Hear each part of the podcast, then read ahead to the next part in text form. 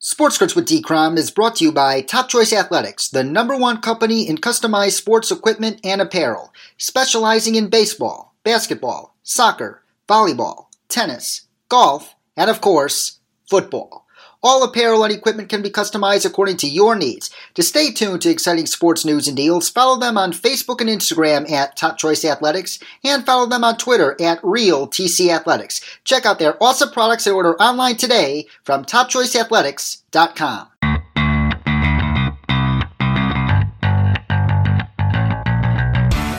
Welcome back to Sports Crunch with D. Crom, ladies and gentlemen. I'm your host, David Cromwell.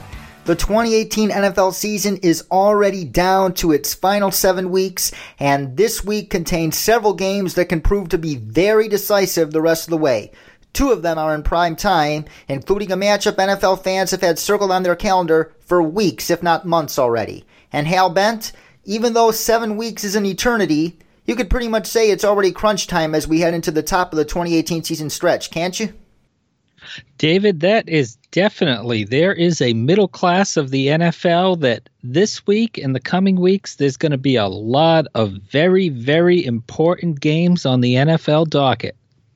Most certainly, and uh, for that middle class especially, it's already crunch time because uh, you're going to have to bat a, an above average batting average uh, down the stretch. You cannot settle for average or mediocrity.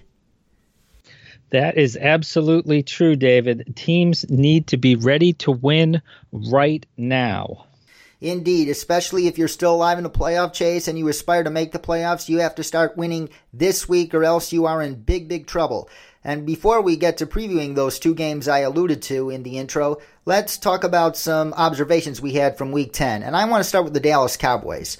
Although there's a bit of uncertainty going forward with that organization, I think they are stacked on defense for quite a while. They might have the best linebacker duo in the NFL going forward, with rookie Leighton Vander Esch out of Boise State, who was absolutely phenomenal last Sunday night against the Eagles, and Jaylon Smith. Jaylon Smith is a dark horse candidate for comeback player of the year, and here's why. When he was drafted in 2016, uh, heading into the draft, people thought he was a surefire top five pick until he catastrophically blew out his knee and damaged a lot of nerves in that knee in that bowl game when he was at Notre Dame. Now, unbelievably, he looks like he's that player that people expected him to be in the NFL before that injury. So the Dallas Cowboys, they look very promising on defense with those two linebackers and their young pass rushers. If they can extend DeMarcus Lawrence, that would be very, very good as well. So Dallas Cowboys, uh, the doomsday defense might be coming back.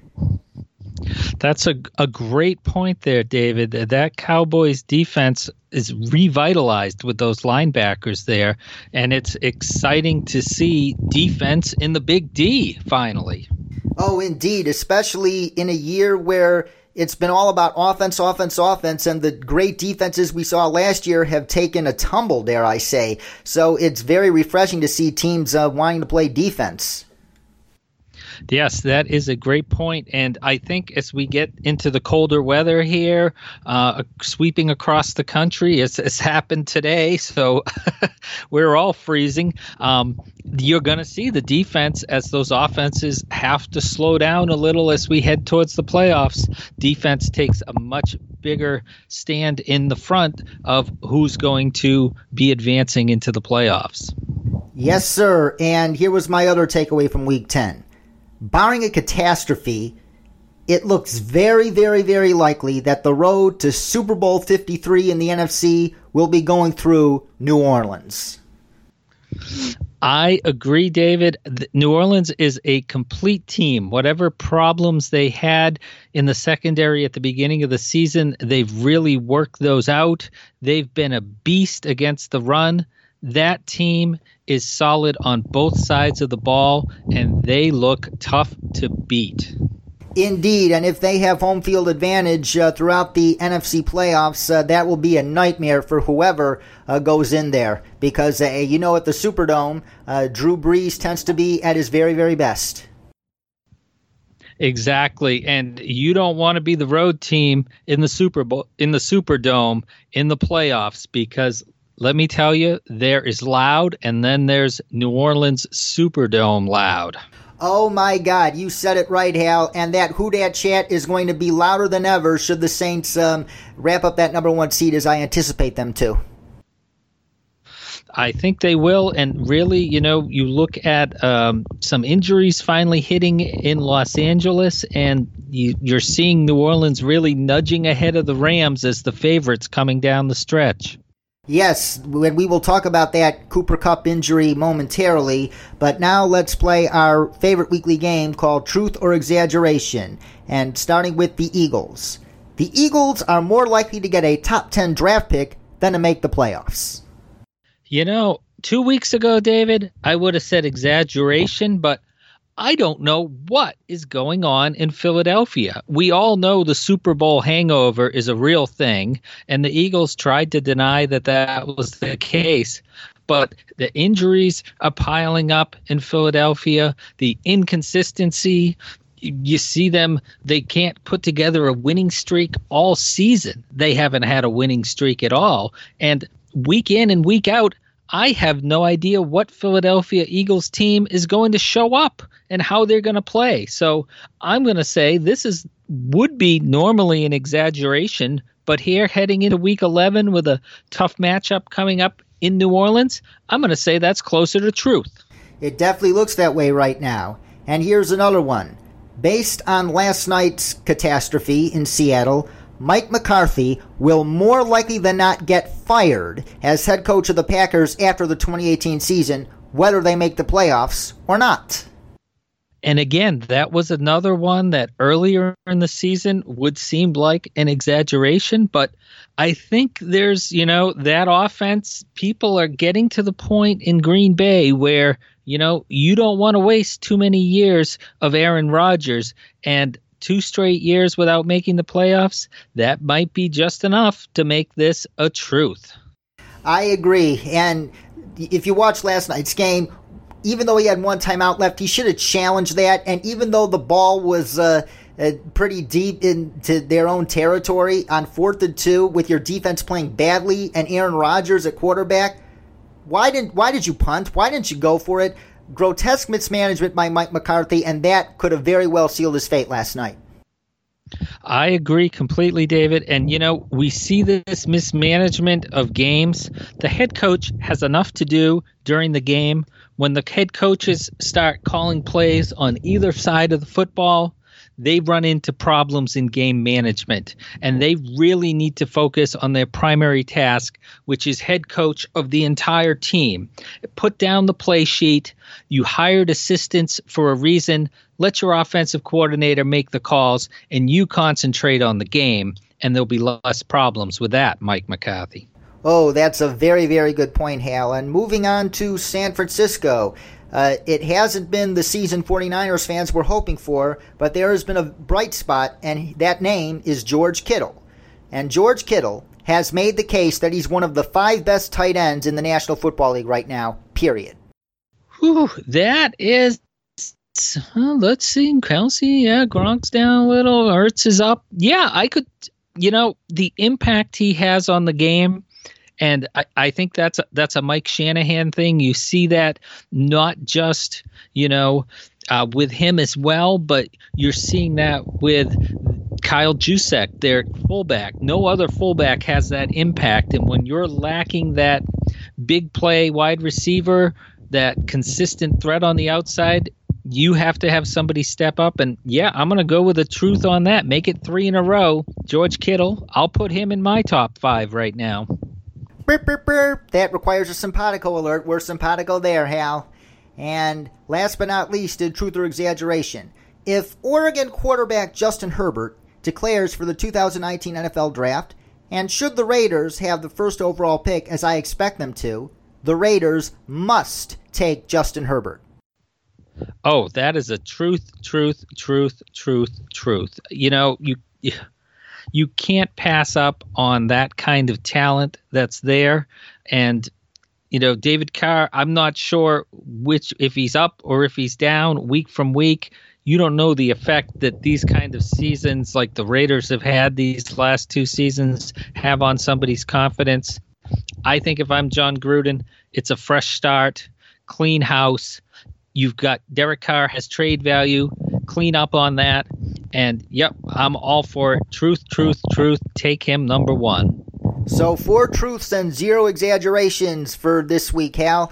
And moving on to one of those two pivotal games that we're going to watch this week, that is the Sunday night game at Soldier Field, where the Chicago Bears host the Minnesota Vikings. The winner will emerge as the leader in the NFC North. And this game looks very interesting and potentially very, very entertaining.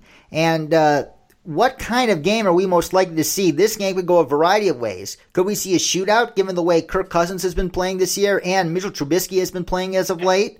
Uh, could we see a low scoring defensive battle, especially given the fact that it's going to be 25 degrees in Chicago on Sunday night? And uh, we'll get into why those two defenses have a potential edge in this game in a little bit. Or do you think it's something in between?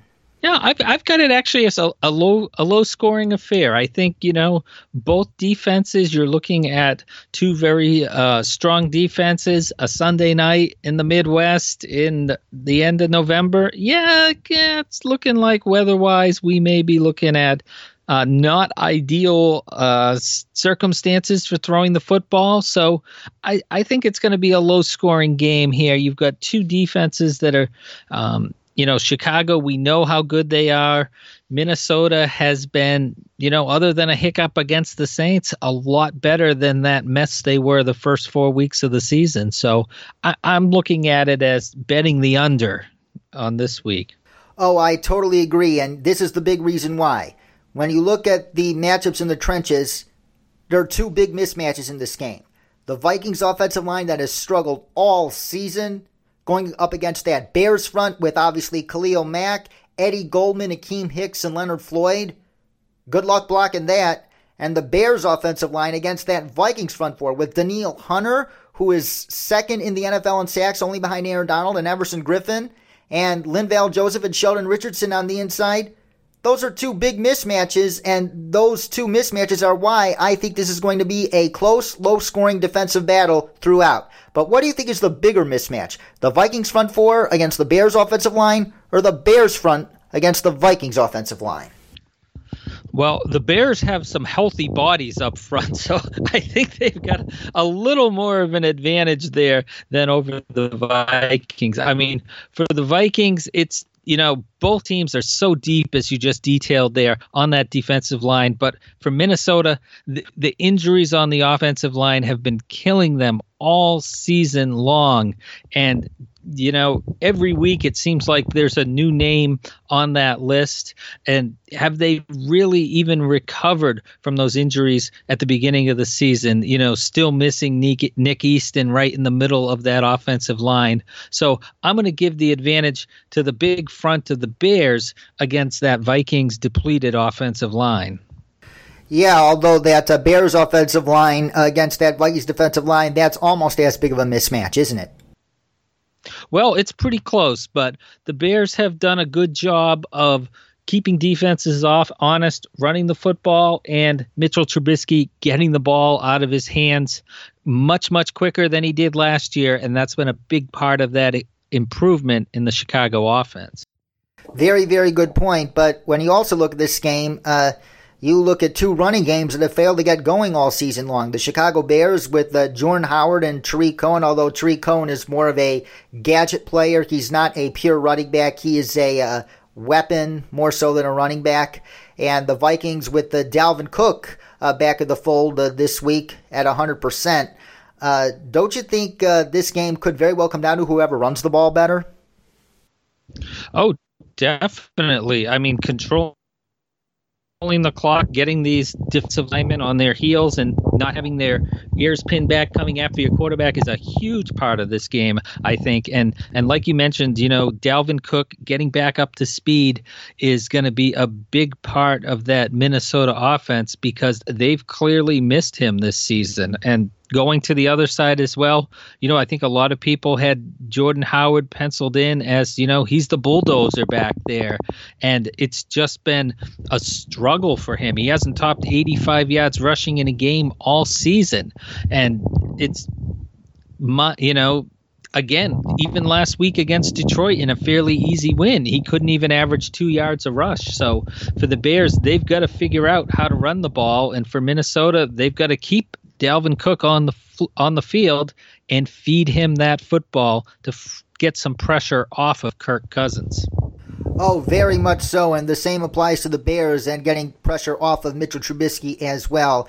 And uh, both these Bears and Vikings defenses are very hard to run the ball against. But the way I see the Vikings getting Dalvin Cook uh, his touches, I think they'll go to the screen game early with Dalvin Cook, and the same with the Bears with both Jordan Howard and Tarik Cohen, using the screen game as the extension of the running game.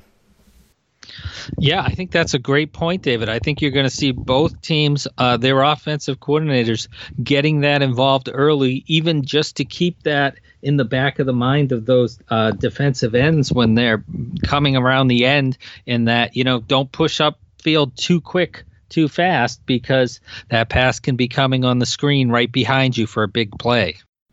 You said it, and let's talk about Mitchell Trubisky for a second. While he has shown some very, very good improvement this season, inconsistency is still a concern.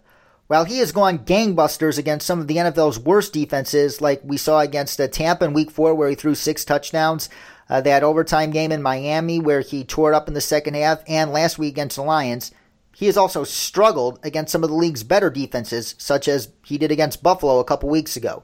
Can the Chicago Bears win this game if Trubisky finds somewhat of a middle ground between those two extremes? Well, maybe, but you know, again, that's he's really got to shine, and you you really see the games where, like you detailed, the games where he hasn't been on target. You know, the Bears have really struggled to move the ball on offense, and you know he can afford a bad game like he had against Arizona early in the season and still win that game and pull it out, but.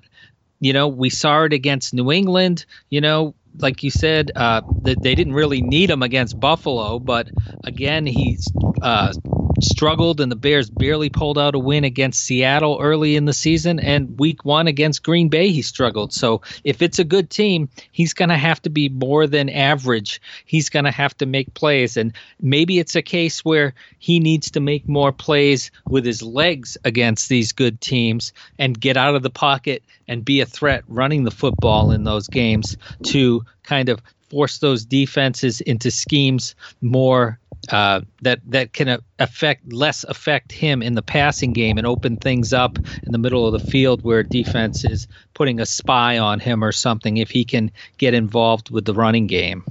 Oh, that's a very, very good point. And especially against the defense like the Vikings, in order to open them up, you're going to have to uh, think outside the box. And uh, a couple of design runs for Trubisky early in this game uh, might uh, go a long way towards uh, doing just that. But I agree that he cannot play as bad as he did against Arizona for the Bears to win this game, but he doesn't necessarily have to play as good as he did against Tampa or against Detroit or against Miami for the Bears to win this game. Don't you think so?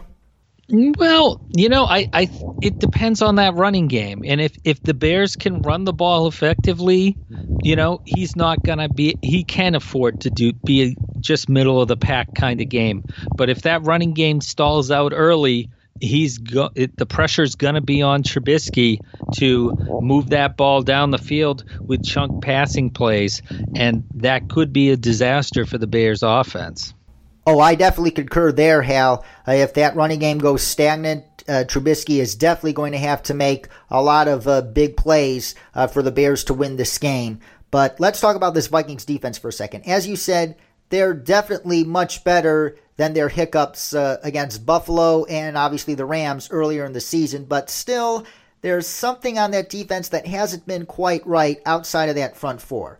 And what unit of this Vikings defense outside of that front four needs the most improvement in this game and for the rest of the season? Well, I, am going to say it's the secondary. They have, you know, we talked prior to the season starting about how deep and how strong that secondary was. Harrison Smith, Xavier Rhodes, you know, Mackensie Alexander, um, you know, Trae Waynes, so many strong individual performers. And for whatever reason, that Minnesota pass defense just hasn't been getting the job done consistently. You know, whether it's giving up those conversions on third down in the passing game in big situations, um, you know, on the fourth down conversions, whatever that case may be, it seems like in the biggest moments that that secondary just doesn't quite have it all together. And and maybe with the bye week coming out of that they can tighten that up. But for Minnesota they've got so many superstars in that secondary they've all got to start consistently playing like superstars. They most certainly do, but it might be a little bit difficult for them to do so this week because Andrew Sendejo, their strong safety, is out for this game. How pivotal can that absence be?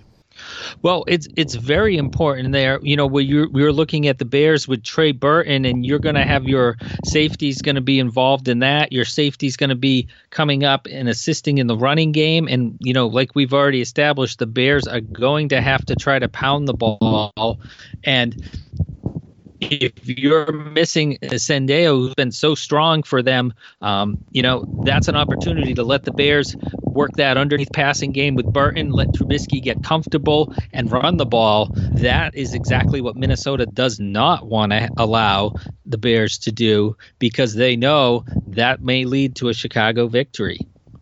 You said it, Hal. And who do you have coming out on top in this uh, battle for NFC North supremacy?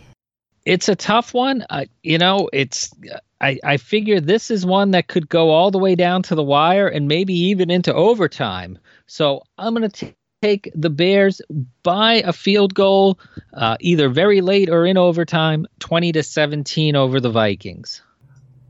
Close but no cigar. We are simpatico on the score, but not the outcome. I believe it's the Vikings that come out on top 20 to 17 uh, because uh, I don't expect either team's running game to get on track uh, this game because both those defensive fronts are stout.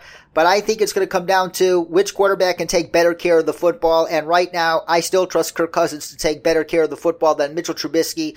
And that Vikings and defensive front will force uh, a couple of key turnovers that will be the difference in a 20 to 17 Vikings victory. And now, moving on to the game that we have had circled on our calendars for the past several weeks, if not months, the Chiefs taking on the Rams. A battle between two of the future stars at quarterback in this league. Patrick Mahomes going up against Jared Goff in a game that has shootout written all over it. But a fascinating development in this game occurred earlier this week when the game decided that because of the horrendous field conditions at Estadio Azteca in Mexico City, the league decided to move this game to the Los Angeles Coliseum. And since the league made that move, and rightfully so, dare I say, in the name of player safety, how much of an additional advantage does this give the Rams? Well, I mean, it is a home game. It is, you know, anytime you're playing at home instead of a neutral site, that is giving you a little bit more of an advantage. There's no doubt about that. And, you know, with the wildfires out there in California and everything the Rams have been doing to support that, to support the the firefighters there who have been risking their lives and I know they're going to be hosting them. It should be a big emotional lift for Los Angeles playing that game. Oh, I was thinking the exact same thing because of the wildfires uh, still ablaze in California. Uh, the Rams are going to have an additional emotional uh, advantage to this game. I agree. I think it, it's going to be a big emotional lift, and, and we know in football sometimes those you know those emotions, um, the pride, the fear, the uh, any kind of surge in emotion is can be enough to to swing a game to a team and just give it that small advantage it needs. We've seen it so many times in the past. We most certainly have, and we've seen it these past couple weeks with the Steelers playing for their community after that uh, tragedy at the Tree of Life Synagogue. So uh, the Rams could have a very similar emotional advantage like the one the Steelers have been playing with these past several weeks. But the Rams' offense is in a bit of a pickle right now because Cooper Kupp, arguably the most important weapon in that passing game, given his ability on third downs, he is now out for the season with a torn ACL. And with Cooper Kupp now sidelined for the remainder of 2018, which Rams receiving option, not named Todd Gurley, Brandin Cooks, or Robert Woods, needs to step up the most? You're looking at uh, three guys Gerald Everett, Josh Reynolds, or Tyler Higbee? Which one of those three do you think needs to step up the most? Well, I think Everett's going to be involved in the offense more because of that injury to Kupp. So I'm going to put the pressure on him. He's shown flashes um, receiving, but has hasn't really taken that that next step. And as a as as a young tight end, you know they're going to need that production from him to be able to step up and expand that role and be able to be a contributor there in that offense. Oh, I completely agree. Gerald Everett, uh, Matt Waldman, friend of the pod, uh, he absolutely loved Gerald Everett coming out of college at South Alabama. And he's just an athletic freak. And Sean McVay, uh, when he was uh, drafted by the Rams, uh, it was reported on NFL Network that Sean McVay sees him as his future version of Jordan Reed. And the time is now for Gerald Everett to assert himself in that role because without Cooper Kupp, he's going to have to assert himself. Oh, without a doubt. And, and you know, for the Rams, it's going to be a big adjustment for Jared Goff because we saw when Kupp was er- injured earlier in the season that it really affected Goff's passing. His accuracy was down, his sacks were up. He just was not comfortable back there losing that security blanket that Cooper Kupp is. You said it, Hal. And uh, speaking of Cooper Kupp's absence, um, we're going to uh, talk about a key player for the Chiefs on defense. And Aaron Donald is arguably the best defensive player in football right now and playing at a defensive MVP uh, level, as we said last week. But the Chiefs have somebody that should be a household name after this game, and that is Chris Jones. Chris Jones has seven sacks this year. And the last game the Rams were without Cooper Kupp against Green Bay, Kenny Clark absolutely feasted against the interior of the Rams offensive line. Given Cooper Kupp's absence and the weaknesses the Rams had on that interior offensive line against uh, interior penetrators during his earlier absence this season, do you expect Chris Jones to have as good a game or an even better game than Aaron Donald on Monday night? Oh yeah, I, I definitely have Jones as one of the players to watch. I mean, you could just like I like I had mentioned, you know, Goff, you know, has only been sacked I think 19 times in 10 games, but 11 were the you know, uh, count New Orleans as without Kupp since he got injured injured early in that game. But you know that was, you know, 11 out of those 19 sacks were in those three games because again, you know, that takes away his that that other option where he's not comfortable.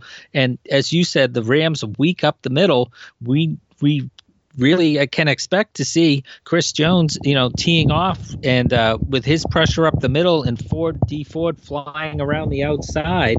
Uh, that could be a dangerous combination. Uh, the Rams have to face, believe it or not, with the Chiefs defense, maybe even being able to make an impact in what everybody is expecting to be a high scoring game. You said it, Hal. And uh, neither of these defenses have been playing good football this season. But who do you think has the better defense if you had to choose, the Chiefs or the Rams?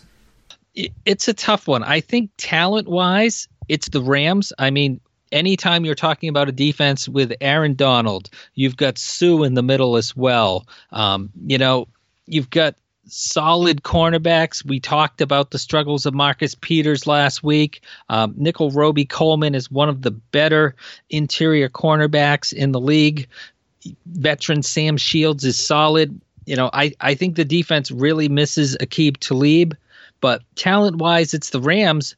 But, you know, if you're going to look at the overall how they're playing together, the impact that they're having, you know, I might say, you know, as much as I, I, it goes against me to say, but really, if you're looking at the results on the field in the last couple of weeks, uh, Kansas City has been playing better than the Rams on defense.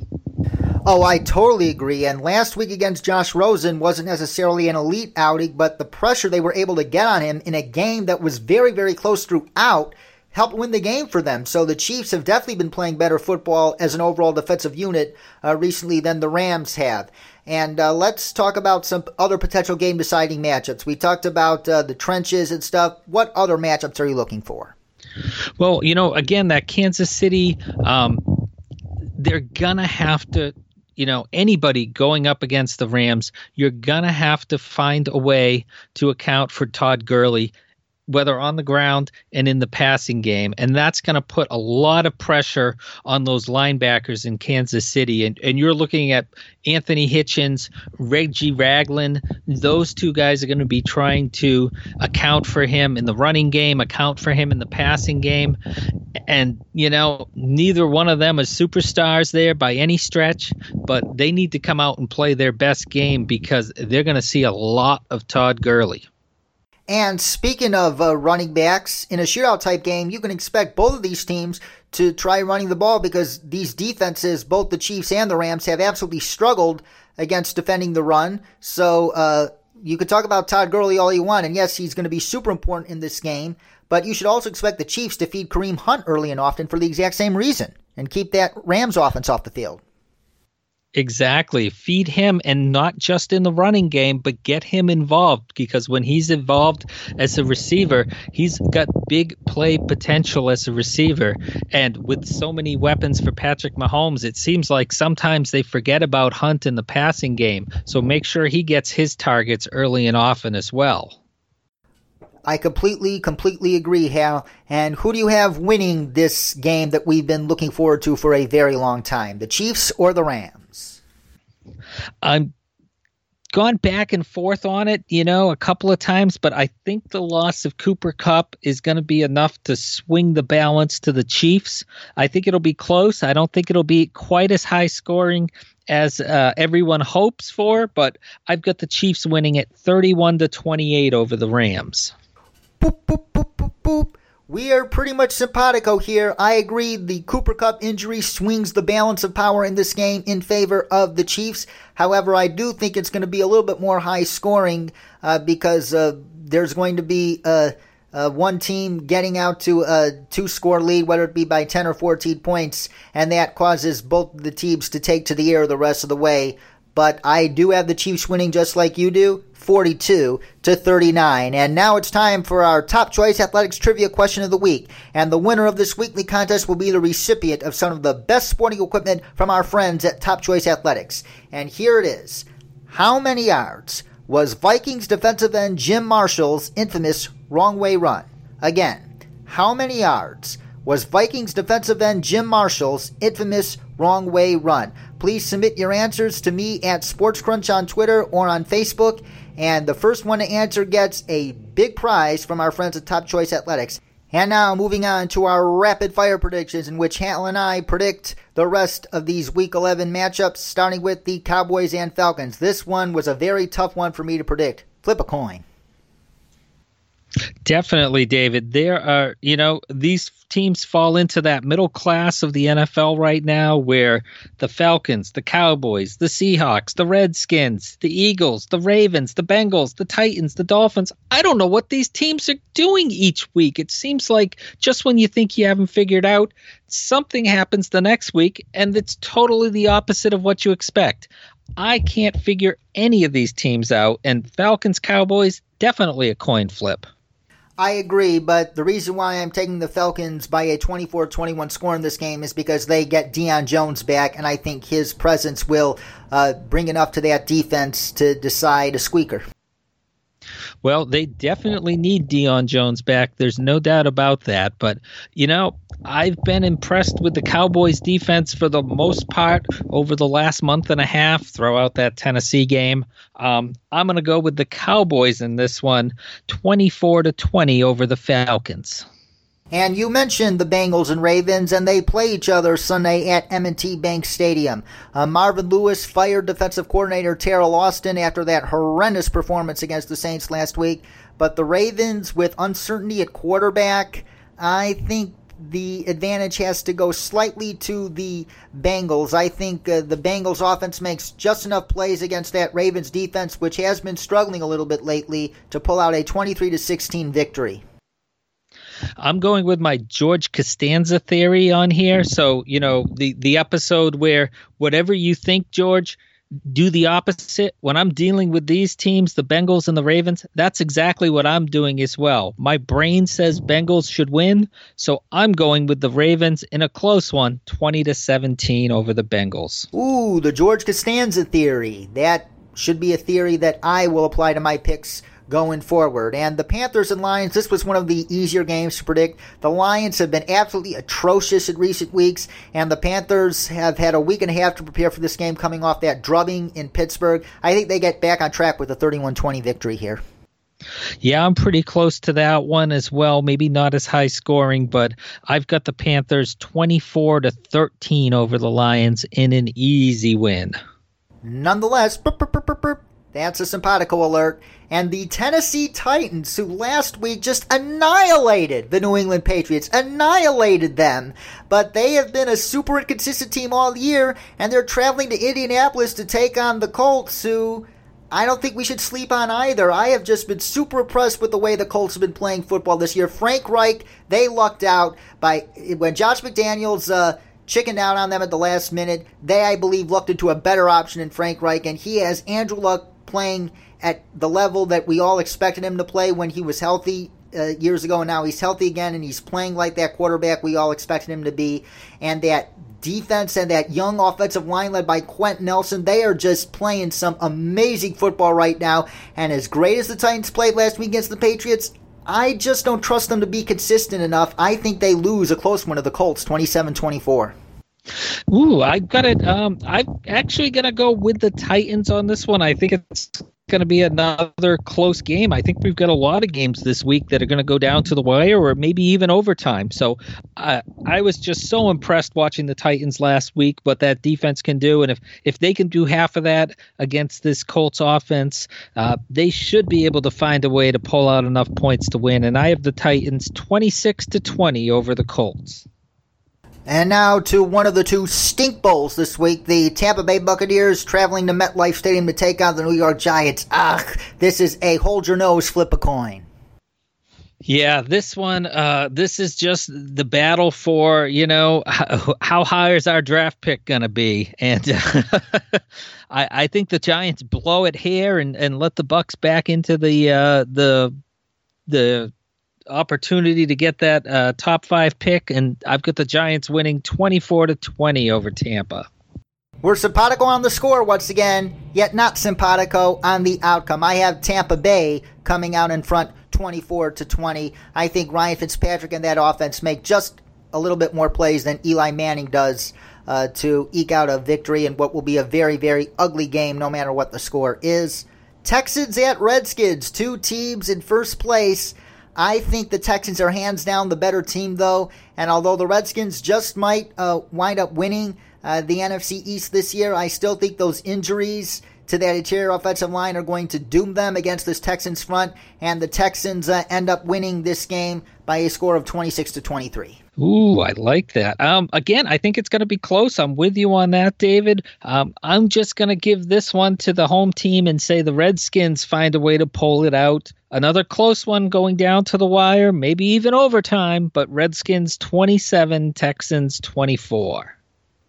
And moving on, the Red Hot Steelers traveling to Duval to take on the Jaguars in a revenge game for last year's uh, AFC Divisional Playoff game. And the Jaguars a lot of people are going to talk about Blake Bortles all they want, and rightfully so, but that Jaguars defense has absolutely plummeted since last year. They have been absolutely atrocious lately, and against the Steelers offense, you expect them to correct course? I don't think so. I think the Steelers win a relatively easy game here, 34 to 20. Well, I'm going to go with my uh, upset special here Whoa! because uh, the Costanza theory is in effect this week, and you know the the Jaguars, for whatever reason, they get up for the Steelers just like they got up for the Patriots earlier in the year, and I'm going to have the Jaguars in the upset, 27 to 21 over the Steelers. Ooh, that is an upset special indeed. And the other stink bowl of the week, the Raiders traveling to the desert to take on the Cardinals. Even though this is a hold your nose game, this isn't a coin flip game. As bad as the Cardinals are, they're much better than the Raiders are. And Byron Leftwich has gotten Josh Rosen back on track since he took over offensive coordinator responsibilities. He has Rosen playing a lot better, and I think Josh Rosen absolutely tears it up against this awful, awful Raiders defense. And the Cardinals win a pretty easy one, 24 to 13. Um, yeah, I've got the Cardinals winning it a little bit closer. Uh, maybe Chucky will get the Raiders to fight a little this week, but Cardinals 21, Raiders 17. And the Broncos and their injury depleted offensive line traveling to StubHub Stadium to take on the Chargers, who are nipping at the heels of the Kansas City Chiefs. Uh, this one was a super easy game for me to predict. Uh, it's not going to be close. Chargers are going to win 27 to 10. Easy. Yeah, the Chargers should win. Um, they're at home. Well, uh, you know, they should. I've got it as a pretty easy win, but maybe a late touchdown by the Broncos makes it look a little closer. And Chargers 27, Broncos 20.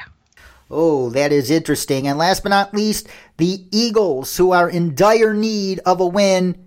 They picked the worst week to need one as they travel to New Orleans to take on the best team in the NFC, if not the entire NFL right now, the New Orleans Saints. And given how decimated the Eagles are in that secondary, I don't think they could do it. I think the Saints uh, come out uh, on top with a 38 21 win. And that is actually my lock of the week.